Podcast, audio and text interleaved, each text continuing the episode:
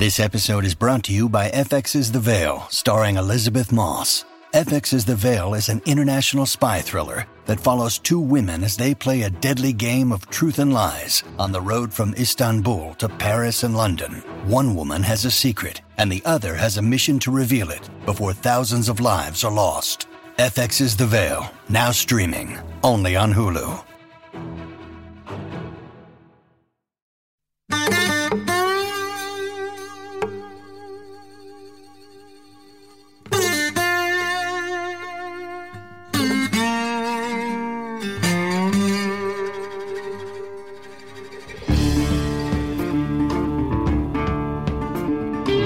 Hey, this is Trey. Thank you for joining us for another Thursday edition, which is Q&A day.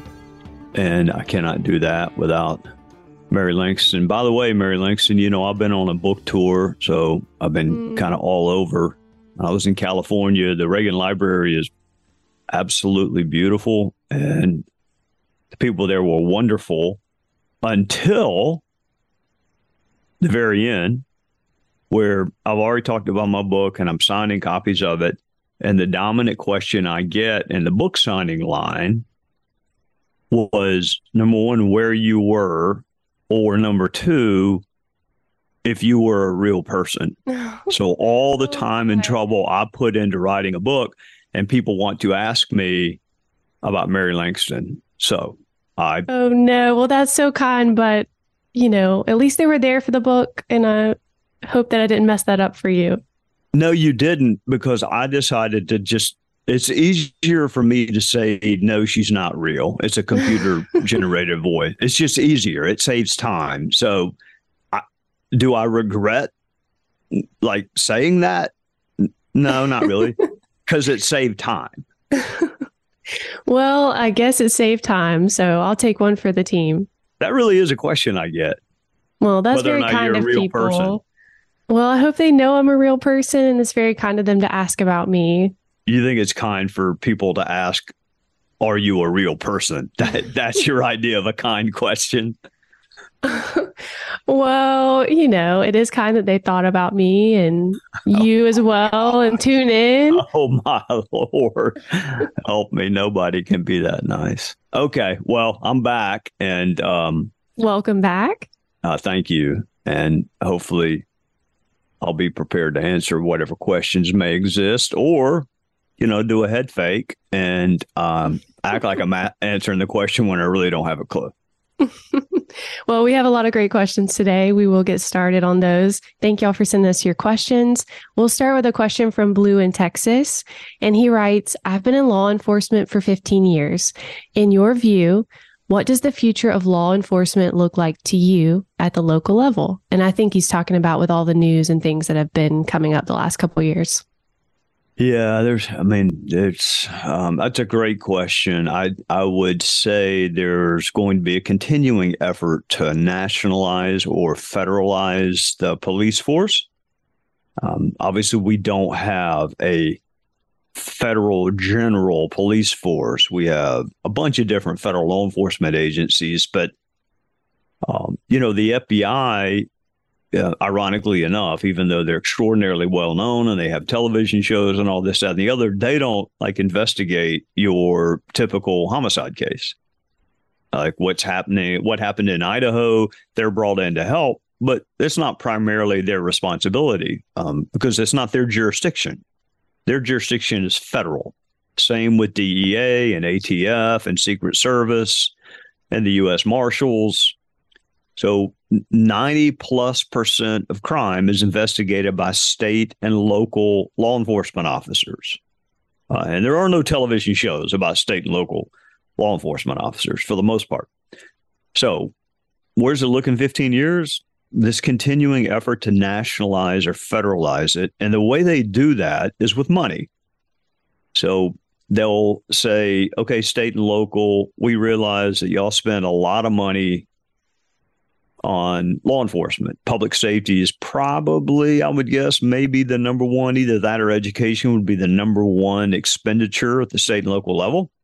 So we're going to dangle some money in front of you. We'll give you a quote grant but that grant is dependent upon you doing a bunch of things, whether that's use of force training or de-escalation training or the banning of uh, banning of chokeholds or diversity training or mental health, uh, you name it, We'll give you the money if you do this. And all of the this may be good. Uh, much of the this is definitely good. Uh, and it should be done right now. But why do states need to have federal money dangled in front of them to get them to do it? So, whenever you get federal money, there are federal strings attached. Mm. So, I, it, what vexes me is most people would say public safety is the number one function of government, state and local government, but yet they don't they don't fund it. So they they have to go to the feds to get the money and when you go to the feds to get the money you get the feds rules and they can set the rules however they want to say it so uh, it's just to me it is vexing if indeed public safety is the core function of government then why are they looking to the federal government which is already 30 trillion dollars in debt to provide money for what they should already be doing so that's number one a continuing effort to federalize or nationalize police. Technology. I mean, winning jury trials is only going to get harder because jury expectations are only going to get higher. Mm-hmm. We, we watch these shows where they solve all the crimes in an hour and they've got touch DNA and they've got all this magnificent technology, some of which doesn't exist at all and almost all of which doesn't exist in most of your local law enforcement agencies. So, as jury expectations get higher, um, it's going to be tough um, to win trials uh, if you're the prosecution. Uh, winning jury trials, if you're a prosecutor, and this involves cops too. I mean, the reason that cops make arrests is so there'll be a prosecution. An arrest is not the end of the story, mm. which I, I can't say that enough, but I won't keep repeating it. An arrest for that moment may take that particular person off the street only until that particular person gets a bond and then they're back out. The goal is a successful prosecution. So, local prosecution and local law enforcement and what's going to happen to them over the next 15 years are inextricably intertwined. So, you can have really, really good cops doing a really, really good job and if your prosecutor's not any good, then what's it all for? Because you're not going to get a guilty verdict. The starting salary at elite law firms is close to $200,000 a year. That's a starting salary. Starting salary for an assistant district attorney or assistant prosecutor in some states is around $60,000. So I'm not great with math. I think that's like well less than a third. It's a really big difference. So, more professional. It's going to have to become more professional because of technology and the sophistication of crime and the use of devices. I mean, we can see it in the Murdaugh case right now. They are spending lots and lots and lots of time talking about when a cell phone shut down and whether or not someone used their face instead of a passcode to try to open the phone back up and that requires money. It requires expertise. You've got computer crimes involving children, which requires money and expertise. And, you know, if you are the best in the state at computers, are you going to work for a computer company? Or are you going to work for the, you know, your state law enforcement division investigating computer crimes? So high expectations and therefore the need for people who are the very best at what they do and right now, the salary is not going to entice that or incent that. So uh, we're going to need cops. I, I, hate to I hate to break this to my some of my friends on the left, uh, but the social workers um are not going out at two o'clock in the morning when you hear something in your backyard, and you wouldn't want them to. It's not their job, and they're not going to process horrific crime scenes there's always going to be a need for law enforcement. The question is whether or not we're going to devote the money and the resources to have the very best law enforcement we can possibly have. So, and to the extent this is about Memphis, Memphis to me has absolutely nothing to do with training. If you need to train people not to beat someone to death, then you've made a hiring mistake, not a training mistake. Mm. I mean, do you really have to train people? Do not beat someone who you have stopped for a, a routine car stop. Do not beat that person to death. I mean, do we really need a class on that? Or do you just need to hire better people? Mm. Don't hire homicidal people. Mm. But I remember when the chief of police, who was a very, very dear friend of mine when I was the DA, and we're talking about hiring because the relationship between cops and prosecutors, they don't work for one another, but they work together every day. So I needed good cops and he needed good prosecutors. And I remember him telling me, we're to the point with hiring where we just don't want there to be a record recently. Mm-hmm. Let that sink in. We're trying to hire for openings we have on the police force. We do polygraphs, we do background checks, we run criminal history. We just don't want a recent criminal history, which means that they're to the point in hiring where maybe they will look at someone who had a not so recent interaction with the justice system or maybe an inconclusive polygraph instead of failing one. So you got to have cops. Who are you going to fill those slots with? And it's a tough job. The hours are miserable. Uh, people spit on you, they cuss at you, and that and that's the plus side of what they'll do to you. Mm. So you have to have professional law enforcement, but yet you you pay them. you pay them like next to nothing. Federal law enforcement, you can make a living as a federal law enforcement officer. You can make a living. You're not going to be rich, but you can make a living. It's really hard. I, I really would have to struggle to think of a cop that I worked with that did not have a second and sometimes third job. Mm. I'd have to struggle to think of one.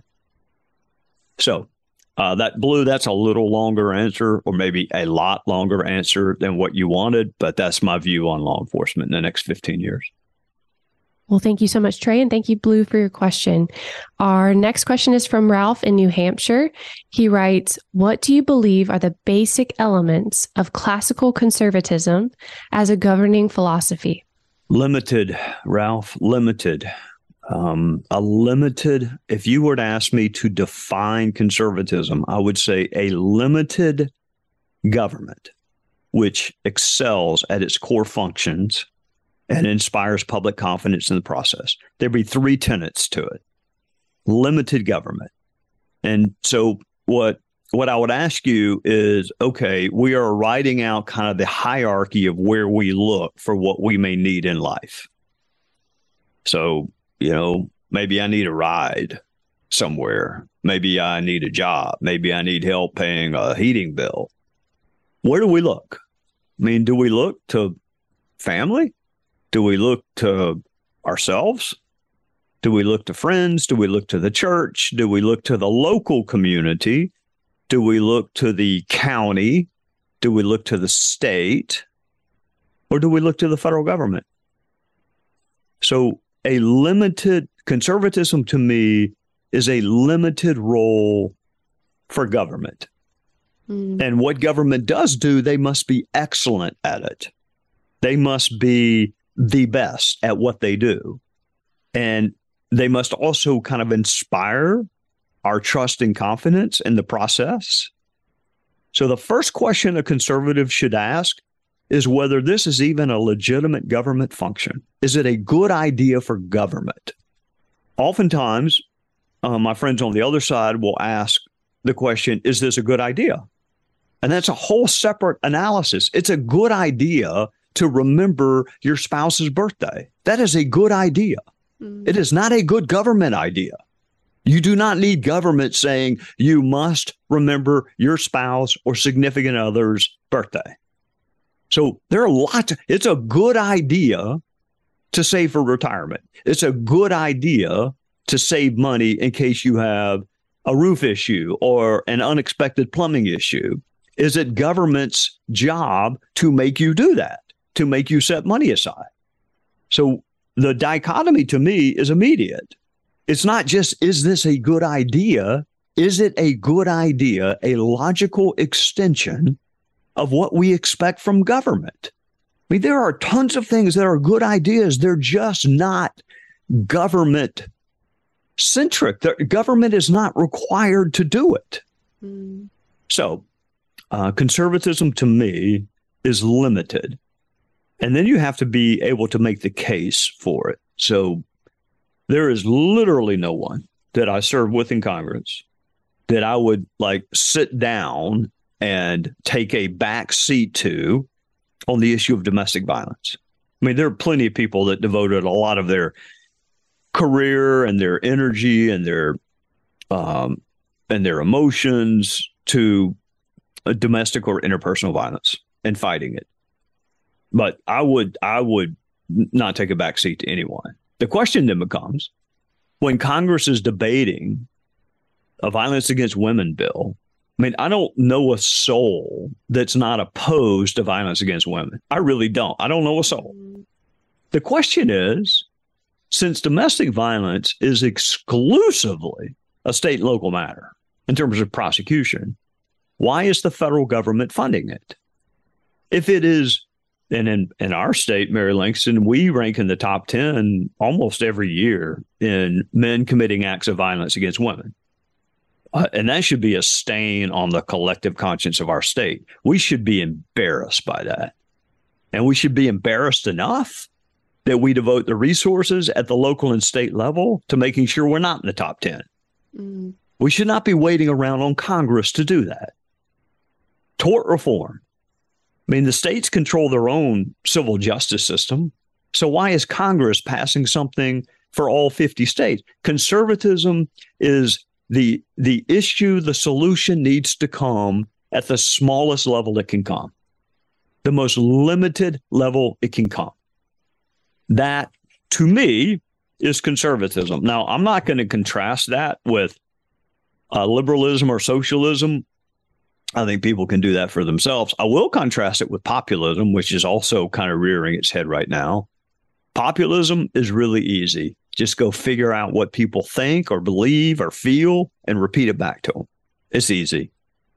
There's like no consistent uh, message there. There's no set of deeply held convictions. You just need a pollster to find out what people think and then repeat it back to them. I mean, you can actually get a maybe a well trained rhesus monkey to do it.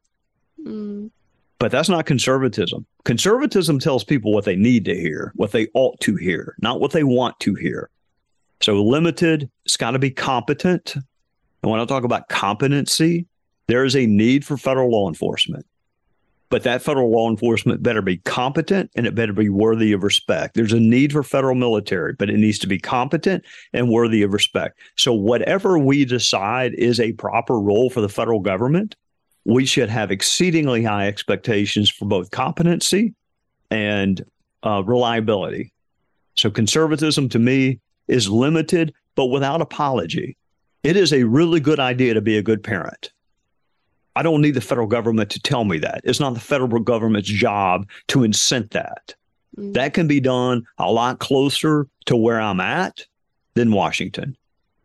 So that's my definition of conservatism. Well, thank you so much. And thank you for your question. We'll answer more of your questions when we come back.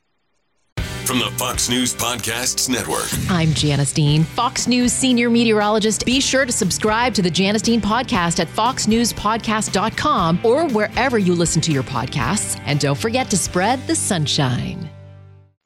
Our last question from Connie in Georgia. She writes, What in the new book was the most challenging to write?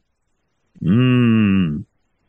That's a good question. Um, probably writing about the times you do not succeed or you have, at least according to other people, lost or failed um, is hard because you have to relive what could have been or what might have been or what should have been. And you can't do anything about it. And I'm not like super big on dwelling on things that I cannot change. I mean, there's there are people who do that all day, every day. That's all they want to do. And I can't, if I can't fix it, then I mean, I can learn from it, but it doesn't do any good to, to like dig up those bones over and over and over again. So it is hard to acknowledge that you missed an opportunity that won't ever come back around. again, it was hard writing about leaving the prosecutor's office because you know I love that job, and you know anytime there's a high profile case and I'll catch a glimpse of it on television. I mean, I don't ever like wish I was back on the floor of uh, the House. I don't ever like sit around thinking, "Oh gosh, I wish I could clerk for a federal judge again." I do sit around and think I'd love to be prosecuting that case, mm. but uh, it's too steep of an admission price.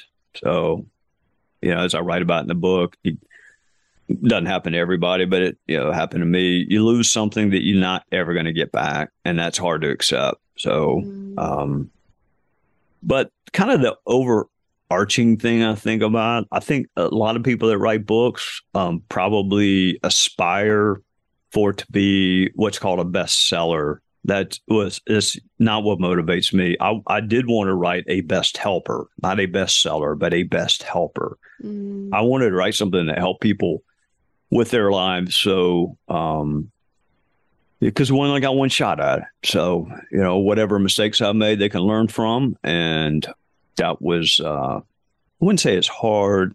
Man, so, some of it's hard. It's hard to know you walk down a road you're never going to walk down again. I mean, but you can't dwell on it. Uh, all you got is the windshield. It's every good. It's good every now and again. Take a look back in the rearview mirror just to make sure nobody's following you too closely. But got to focus on the windshield. So that was a hard part. You had to do a lot of rearview mirror time writing this book. Mm-hmm. But I'm sure Mary Langston, it, all of it was hard to read. I'm sure, wasn't it? Not at all, and it will help people, and I'm sure it's already helping people. Oh, and that's a great perspective to have, not for the bestseller list, but to actually help people. You know, there are only really two people I can think of. You know, when my friends call me and they ask me about the book, the first question they have is, Am I in it? but you never asked that, and Terry never asked that. but uh, Ratcliffe is mad at me because there's not a like an index or a glossary of terms in the back where he can just find his name and go to those pages. He doesn't want to read all of it to find the stuff about him. he just wants to know what page he's on. That's all he cares about is what pages am I on. I, I, I doubt McCarthy would verbalize it that way, but he might he might also think that. But you and Terry have never said, "Hey, what pages am I on?" Maybe you could find the page of Ratcliffe and sign his copy on that page or something. Uh, no, he's going to need to read it all. he's going to need to read it all. But thank you, Connie, for uh, that question, mm-hmm. and um, and thank you, Mary Langston, for allowing me to be your guest on another one of your podcasts. Well, thank you for letting me be on your podcast, and thank y'all for all your questions. We always look forward to it. They're very challenging, and I always look forward to hearing what you're going to say, Trey, because you know you're definitely a, not a robot. you know what would be a real challenge and also a lot of fun? What is that? Is for you to answer the questions on a couple of Thursdays. Let that would be terrifying. Them. No, it'd be fantastic. Let me ask. Also, them. I would have no knowledge. So thankfully, That's you answer true. the questions. That's not true. Well, it I'm living true. proof. You can make it up you don't have to know the answer. No, you are wise. So we'll stick with you answering the questions, unless it's about you know the weather or something I like that. I think that'd be a blast. I think it'd be a blast for people to start asking you questions, and then I get to read them to you. And who knows, I may like add in some that are like especially tough. And that would be nerve wracking. Make up a name. It will be Bob from Arizona, then that'll be your clue that it's really a fake question. that'll be my clue to mute myself and turn yeah, it back to the show. there's to nobody you. named Bob in Arizona, so you that should be your clue. Could be Robert, but Could be. yes. Could be. All right, you take care of yourself, and we will see everybody in a week on Thursday. Um, y'all have a great week. Bye. Listen ad free with a Fox News Podcast Plus subscription on Apple Podcasts. And Amazon Prime members can listen to this show ad free on the Amazon Music app.